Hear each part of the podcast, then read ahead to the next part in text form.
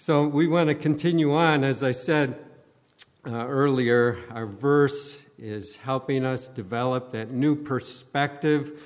In that, in this case, with those verses, new perspective of God. We're studying uh, establishing a biblical worldview.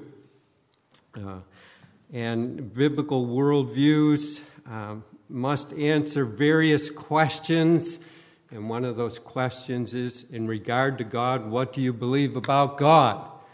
And every worldview will have an answer to that. Um, they answer the question well, what do you think about man, humanity? Maybe his origins, um, his value, um, his purpose. Another question worldviews have to answer what's your purpose in life? And they have to deal with this whole matter of the problems that we see existing in the world that we run into every day. What's the cause of all these problems? Where did they come from? What happened in our world? And then they have to answer that question okay, what is the solution? What are some answers to these problems that we're dealing with on a, on a daily basis? And then also having to consider well, what's the end of all things? Where are all things headed in our world today? So that's what we're considering when we're thinking about some of these topics that we're going to be covering a biblical perspective, a biblical worldview. Uh, as I mentioned last week, a worldview is a way the individual's, the individual's way of looking at the world, the individual's way of thinking about the world.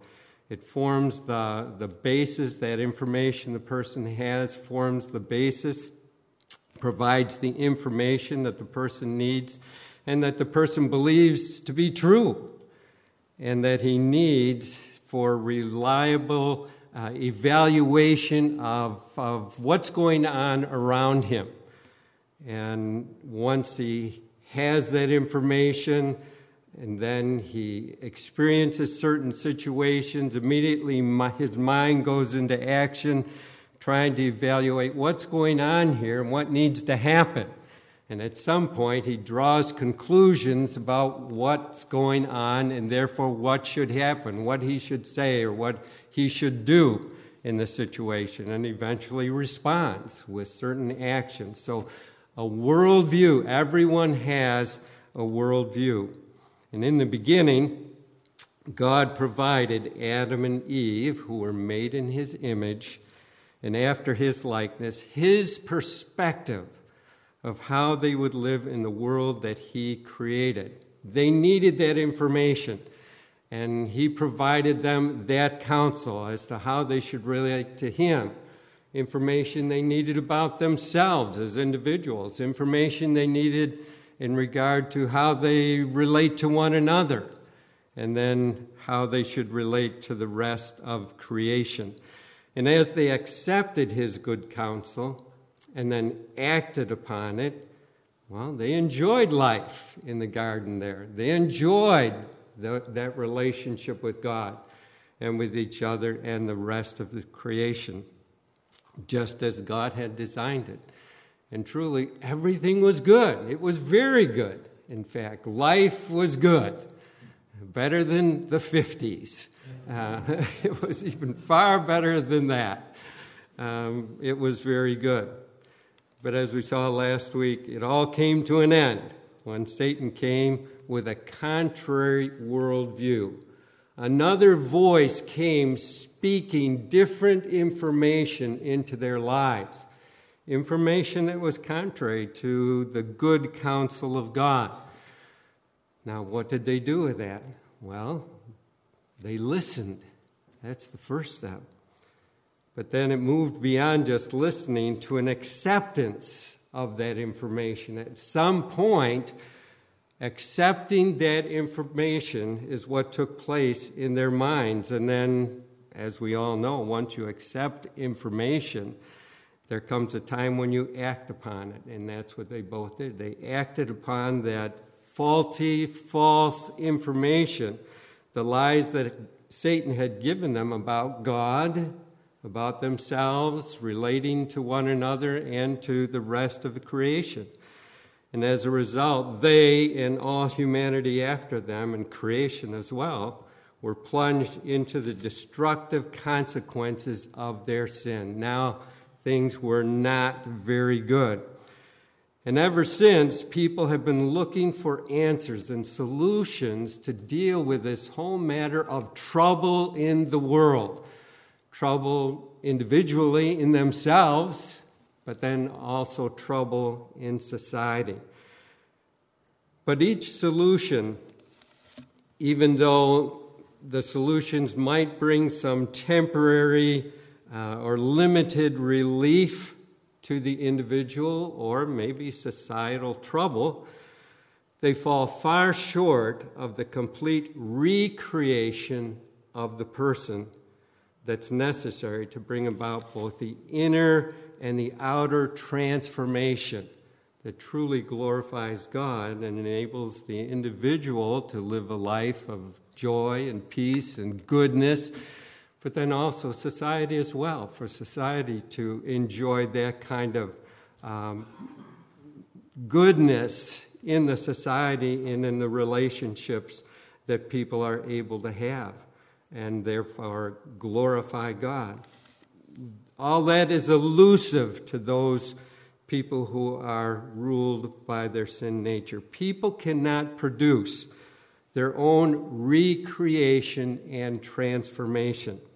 I mean, they couldn't, in the beginning, produce their original uh, beginnings.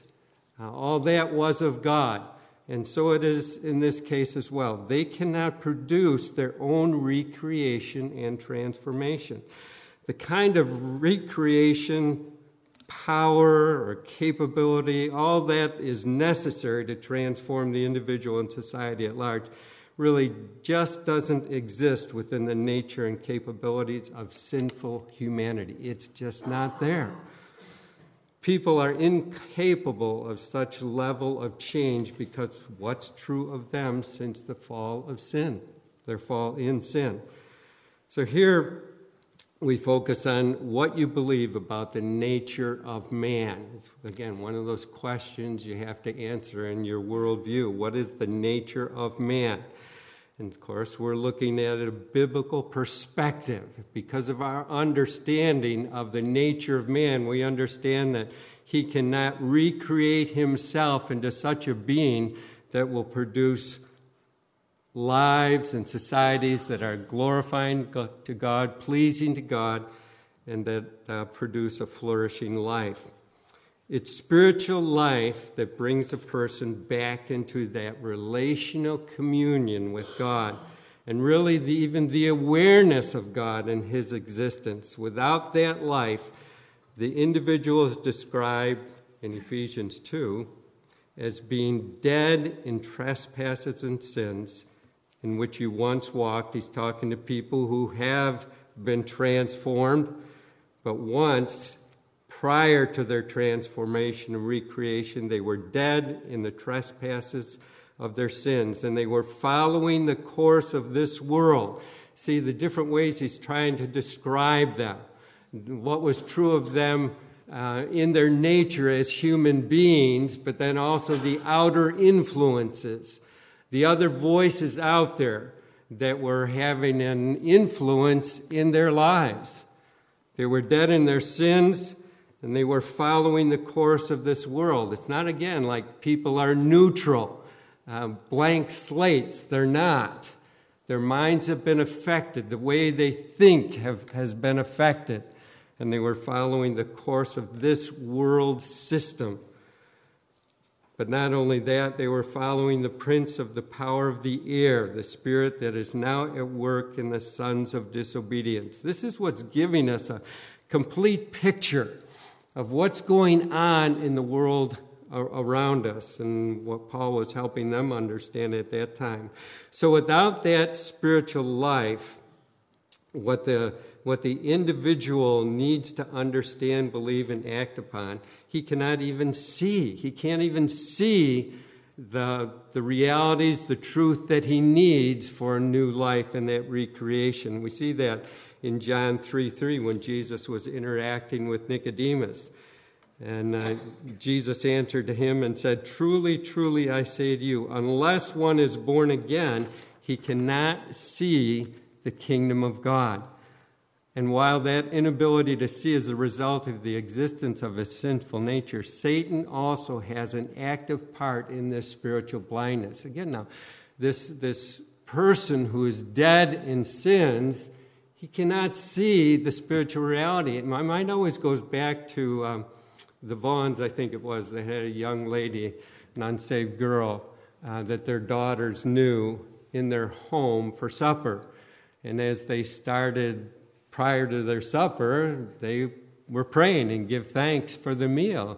And this young lady just started laughing at that time. And they asked, of course, what was um, the outburst for, and she said they couldn't believe that they're praying to something invisible. I mean, to her, it was a non reality. God was a non reality. And why should they be communicating to a non reality? You can't see it. I mean, she was describing herself perfectly, in that the, she could not see what was invisible God and his kingdom. It can only be spiritually discerned, and she couldn't discern it because she was dead in trespasses and sins. Well, not only is that true of, of uh, herself, her nature, but also, again, as I was saying, Satan is active in this blindness as well. 2 Corinthians 4, Paul writes, And even if our gospel is veiled, hidden, it's veiled to those who are perishing. Again, helping us understand what's the true nature of a person apart from Jesus Christ. Those things that are unseen, spiritual, the kingdom of God, the gospel, it's veiled, it's hidden to those who are perishing.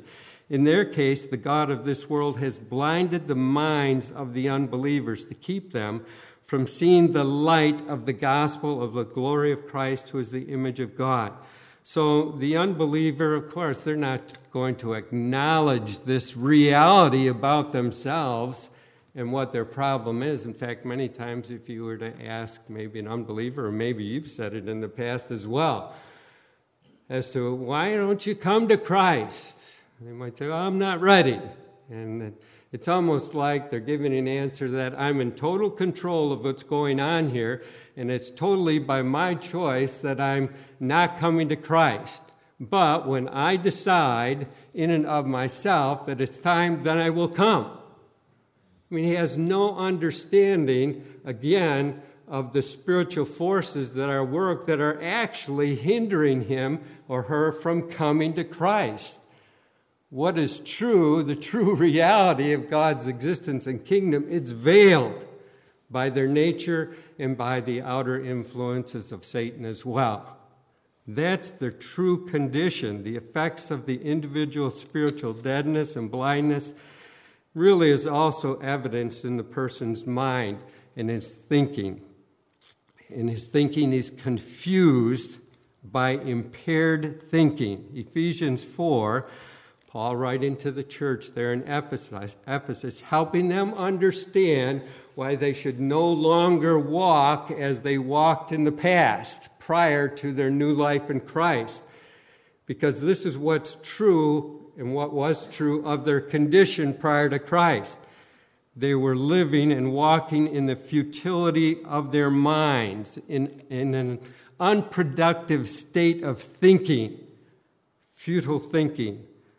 They're darkened in their understanding. There's that spiritual blindness and darkness, things that you cannot see. Maybe you've been in some of those caves where they've shut the lights off and you cannot see anything.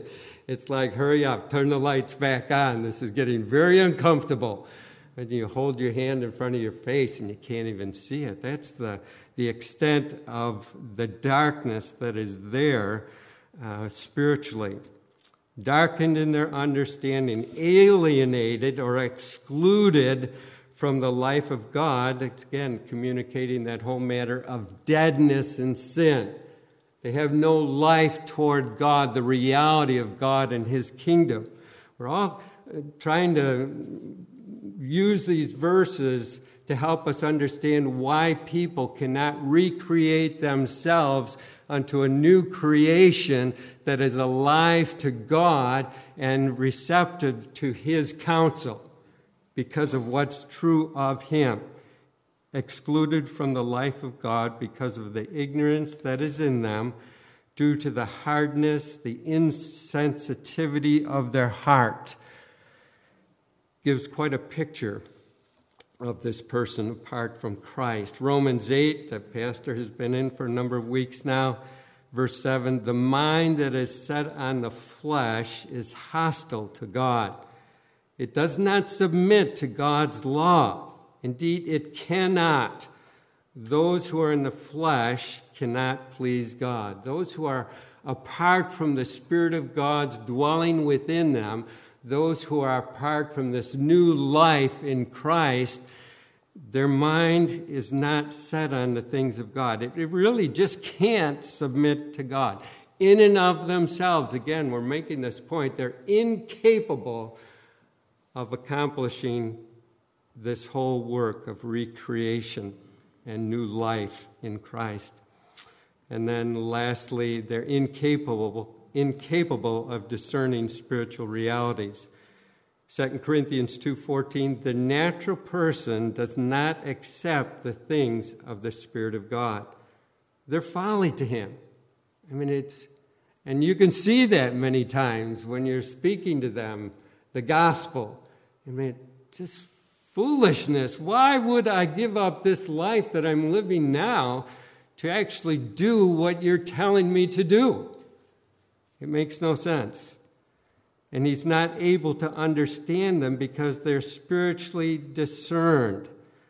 Without capacity to discern and recognize and value the truth and wisdom, the person of Jesus Christ, they will not come to Christ. That is the true nature of the individual, of the man apart from Christ. And so, again, the solution people need to their great problem cannot come from themselves.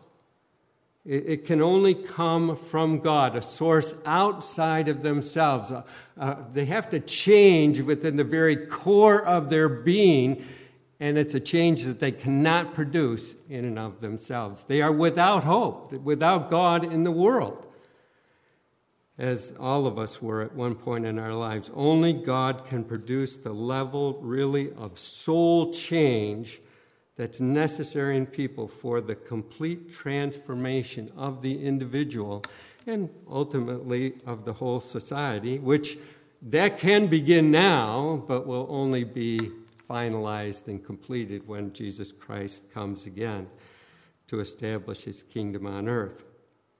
It was God who created Adam and Eve and the flourishing life that they enjoyed, and it's only God who can make people into new creations and transform them so that they can once again willingly glorify Him in the relationship with Him in their lives as individual human beings, in their relationships with each other, and in their relationship with the rest of the creation. That recreation starts with God, and that's what we want to take a look at now.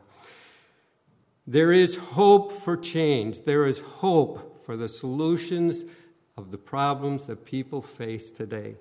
And we give it from a biblical perspective. God's designed restoration all of it initiated with God.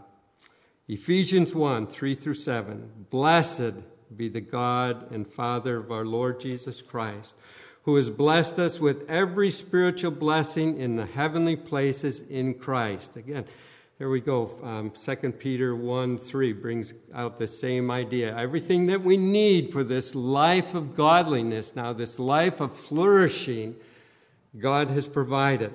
And so Paul is helping these believers understand that as well.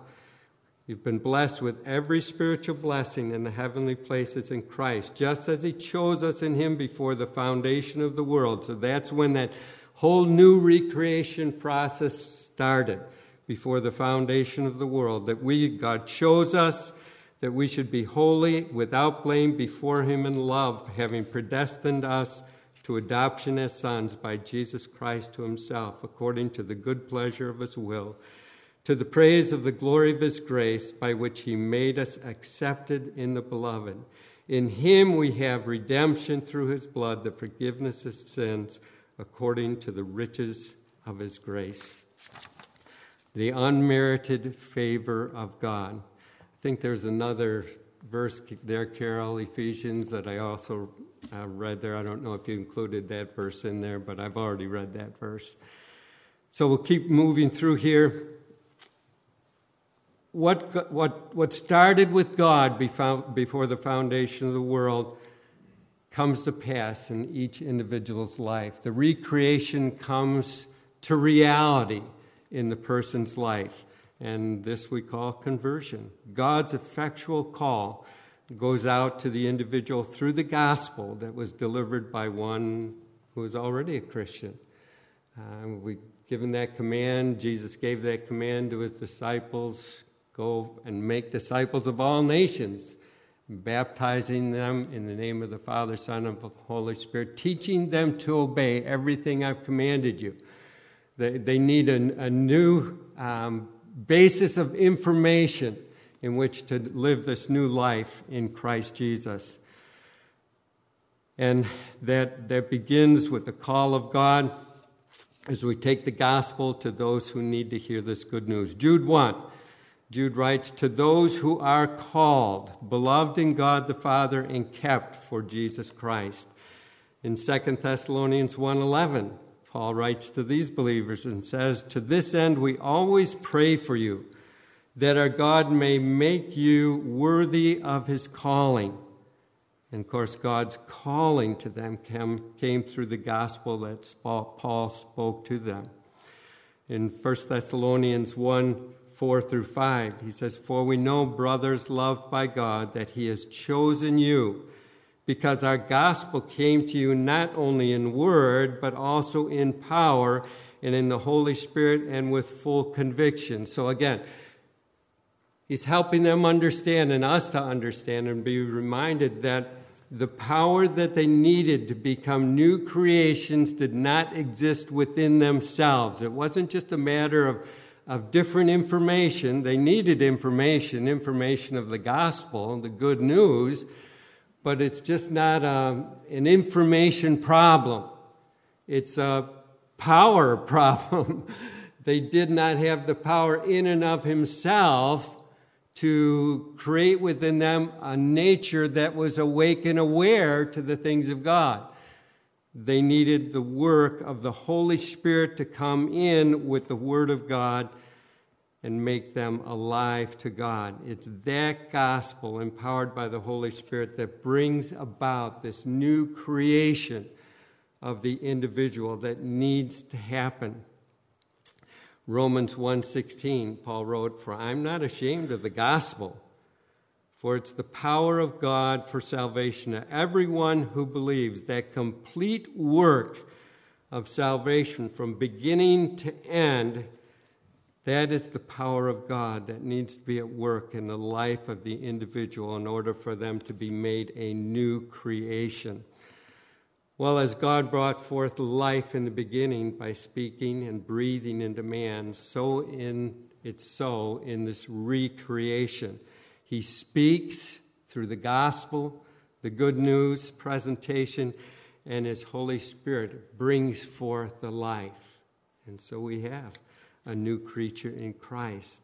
The Holy Spirit quickens the one who is one once dead in sin, and the individual granted faith and repentance, he believes and exercises faith in Jesus Christ. He is a new creation. Titus 3 5 through 6. God, He saved us not because of works done by us in righteousness, but according to his own mercy, by the washing of regeneration and renewal of the Holy Spirit, whom he poured out on us richly through Jesus Christ our Savior. It's by that washing of the regeneration and that renewal of the Holy Spirit that that individual, most of us here this morning, have come to new life in Christ and have been made new creations. And that's what we are. New creations, no longer enslaved in sin, no longer blinded, no longer in ignorance, no longer in darkness, no longer incapable of responding, seeing the kingdom of God and His sweet counsel that we need. Those who now live by this work of the Spirit can set their minds on the things of the Spirit. Romans 8, once again, remember, was prior to this, they were incapable of doing that. They didn't want to do it. So something happened at the core being of the individual, work of God through the, the Word of God, where that person was regenerated, regenerated by the Holy Spirit, granted life to see and, and believe in that which prior to him was a non reality, didn't exist, and he wanted no part of. The person no longer has to conform to the world system and its worldview. And that's what we are operating prior to our salvation. It's, as human beings, we're reasoning people. We have to make sense of the things of the world, what's going on around us. But once we become new creatures in Christ, now we're free to live, to receive, to accept, and act upon truth, truth from God. We can discern what is truly good and acceptable and the perfect will, not of man, but the perfect will of God, our Creator, the one who designed us to live in this world, one who has all the wisdom that we need for a relationship with Him, with each other, and the rest of creation. What a privilege that we have now. That we're no longer dead in sins. We can walk actually in newness of life according to the counsel of our Creator. And we, we even want to do that most of the time. We still struggle with some temptations that we'll mention a little bit later on here. So, the conversion that is necessary, the power outside of the human being in order for him to become a new creation. But that's just the beginnings of it. For now, we must walk in newness of life. There's still that that renewal of the mind that needs to take place. And so we want to consider well, how does that renewal come about? Well, certainly through the power of the Holy Spirit working through the voice of God again, which is the Word of God. So, on our part of this total life transformation, there needs to be a serious focus of our minds on the Word of God. What is our view of God's Word? Now, prior to our recreation, our salvation, we had a very low view of the Word of God. And that's what Satan was attacking with Adam and Eve, Eve in particular. Satan attacked Eve's view of what God said. She was deceived into questioning, questioning the authority of God's Word telling her basically that she didn't really have to obey. You know, you can be your own person, you can act independently of God with this information, this new information I'm going to give you. Whereas before, she understood that God was her ultimate authority, and she needed to listen to Him. This new voice coming in, causing her to doubt that doubting the reliability of God's word. You won't die. Actually, instead, your condition will be even better than what it presently is. You'll be like God. God, it's really not reliable. He hasn't told you the full picture here. Again, questioning now the sufficiency of God's word. What God has spoken to you isn't enough. I'm here to tell you what He hasn't told you. And what I tell you will really make your life even better. All God has told you is that you'll die. Well, now I'm telling you that you'll actually be like God because you know both good and evil.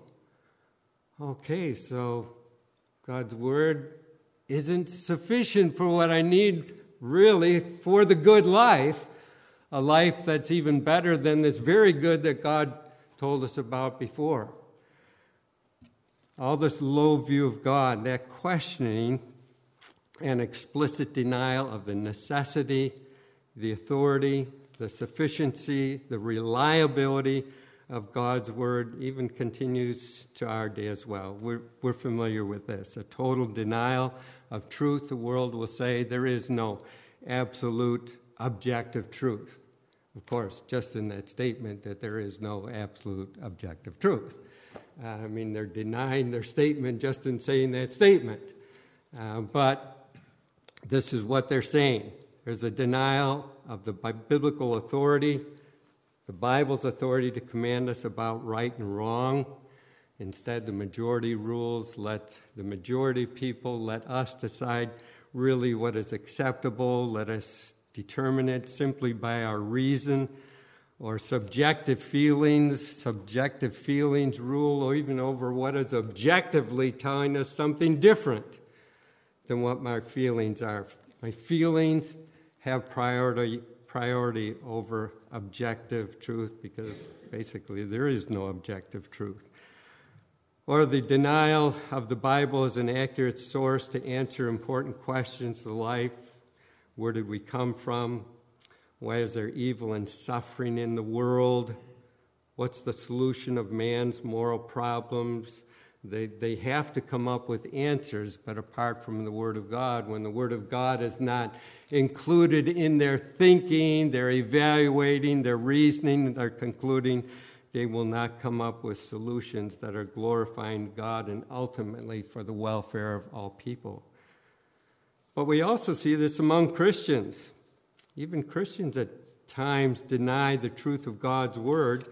Some will say, well, some of it's true, but not all of it. It doesn't really mean what is written, especially in our world today. It's a very old document written in a different culture needs to be adapted to the times in which we live and the places where we live. You'll hear this more and more. Our denial of the authority of Scripture. Um, we see that in times of temptation, don't we?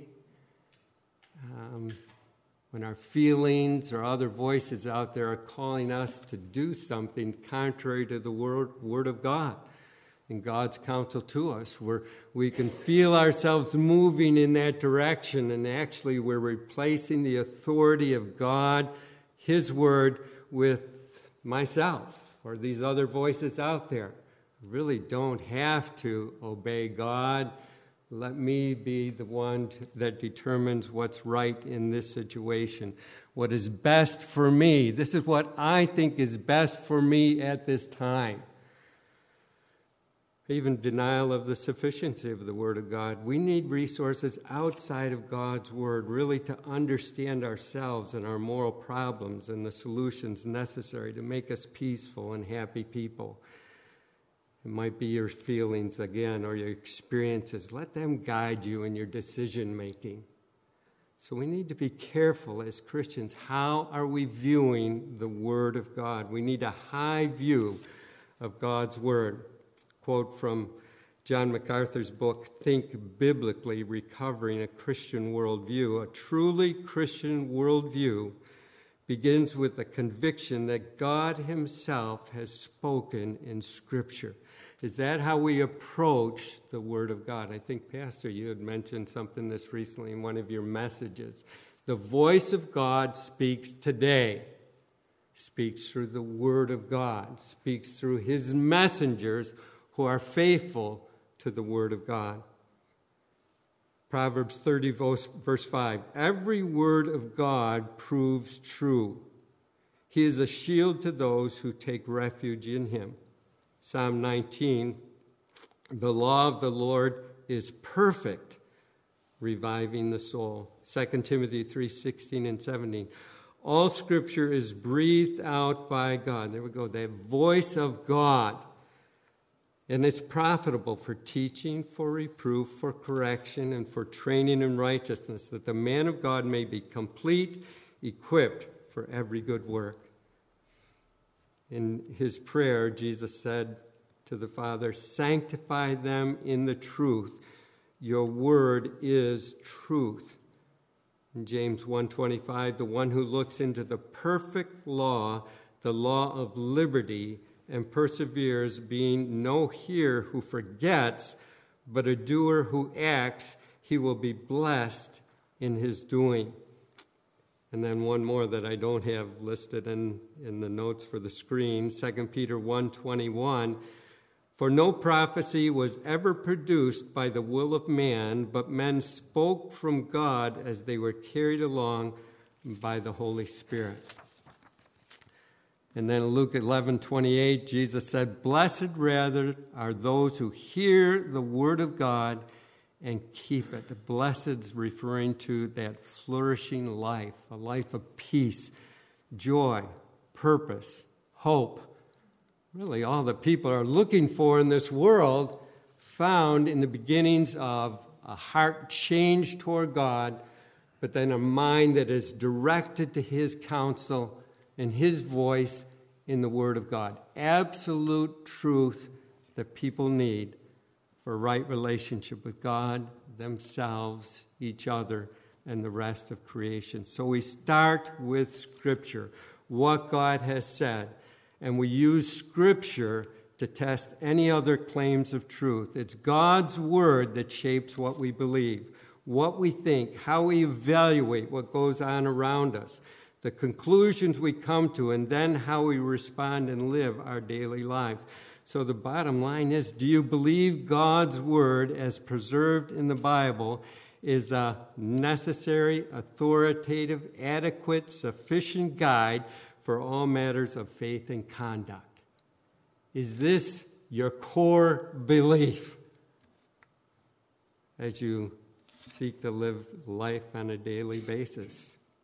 Do you believe Scripture gives us every truth we need for life and godliness? All of these questions that a worldview answers, do you believe the answers to those questions are found in God's Word? Adam and Eve needed God's counsel in the beginning, and God didn't withhold from them the counsel that they needed for life. And so it is God's work and so it is in God's work of recreation. He still speaks to people today. He still has given us all the counsel we need for a flourishing life. He did that in the beginning with Adam and Eve. He's doing the same thing today. He's preserved it for us. He's made sure that it was recorded in a trustful, reliable manner by His Holy Spirit through people and He's preserved that truth that we need for life today in His Word. It's right there for us. The voice of God that we need. What you believe about God and about His Word as revealed and preserved in the Bible is key to the, to the development of a biblical worldview. What is your view of the Word of God? But then we have to really go beyond that to, all right, how do you handle God's Word now? There's a lot of people that will call it God's Word, but they're coming to a lot of different conclusions that we're coming to in regard to what, how they live, how we live. So we need to understand how to handle the Word of God what we do with the Word of God. I mean, would have been nice, I should say would have been nice. It's wrong for me even to say that because that's not how God designed it.